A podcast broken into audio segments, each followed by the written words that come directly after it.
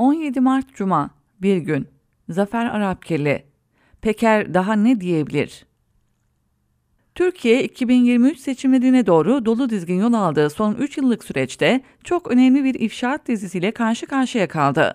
Belki de bugüne kadar hiçbir siyasi odağın veya medya kuruluşunun yapmadığı ve beceremediği boyutta bir ifşaat patlamasıydı bu.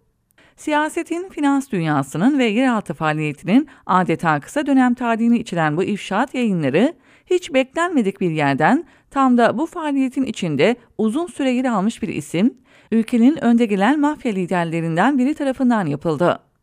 15 Nisan 2020, 20 Haziran 2021 tarihleri arasında Sedat Peker tarafından yayınlanan toplam 10 uzun video mesajı ve bunlarla simultane biçimde Twitter hesabında yazılı olarak beyan edilen bilgiler, Türkiye kamuoyunda kimler kimlerle birlikte neler yapmış sorusunun yanıtları olmanın ötesinde bugünkü iktidarın tam göbeğinde ya da çeperinde hem yurt içi hem de yurt dışı bağlantılı muazzam boyutta bir pislikler yumağına ışık tutmaktaydı.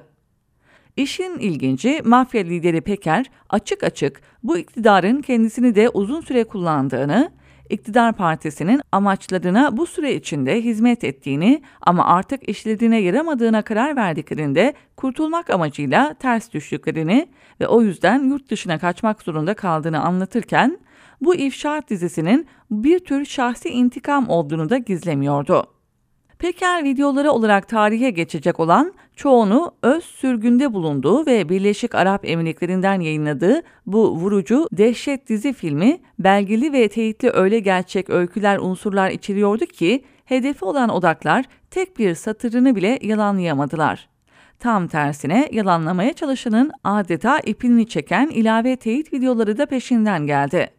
Sonunda AKP iktidarı 2023 seçimi öncesinde bu işin iyice kötüye gittiğini görerek Birleşik Arap Emirlikleri yönetimiyle sürgün mafya liderinin tecrit enterne edilmesi için anlaştı ve Peker susturuldu.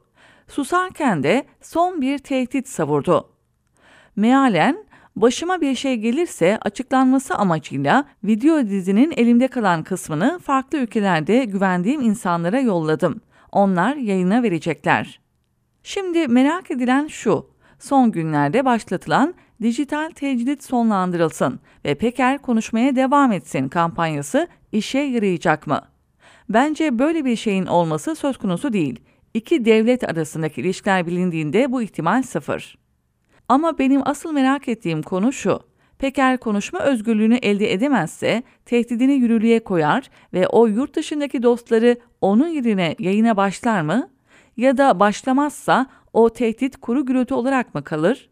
Peker'in açıklamayıp da bugüne bıraktığı yayınlanmamış bölümlerde neye ve kime ilişkin bilgiler vardı. Herkesin tahmini ilişkiler ve aktiviteler ağının en tepesine mecazen ateş edecek son mermiler o videolarda dosyalarda gizli olduğu yönünde. Bu noktada şu soruları gündeme getirmek istiyorum. Peki Peker zaten bugünkü iktidarın ne olduğunu ve ne yapıp ne yapmadığını zaten yeterince ortaya koymuş olmadı mı? Kendisinin de içinde olduğu dönemde geçen seçimleri kazanabilmek için mafyadan ve her türlü kirli odaktan korku iklimi yaratabilmek amaçlı tehdit kampanyaları yürütmemiş mi?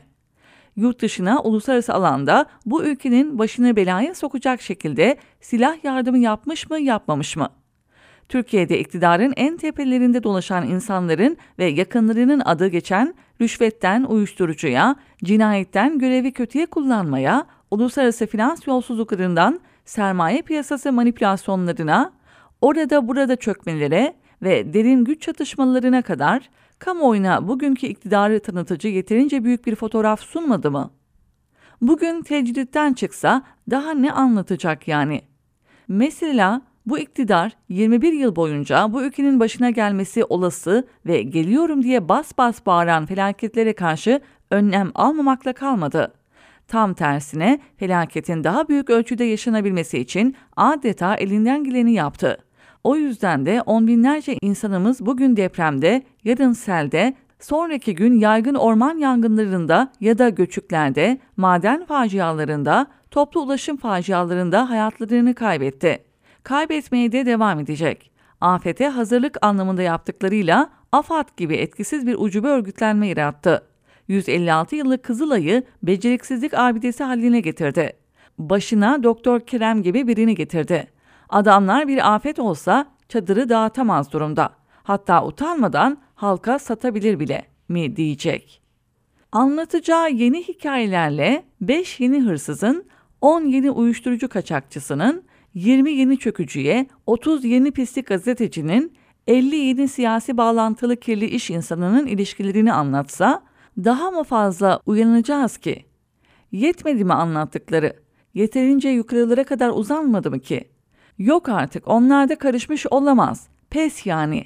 O zaman bir daha bunlara oy vermeyelim diyecek bu halk.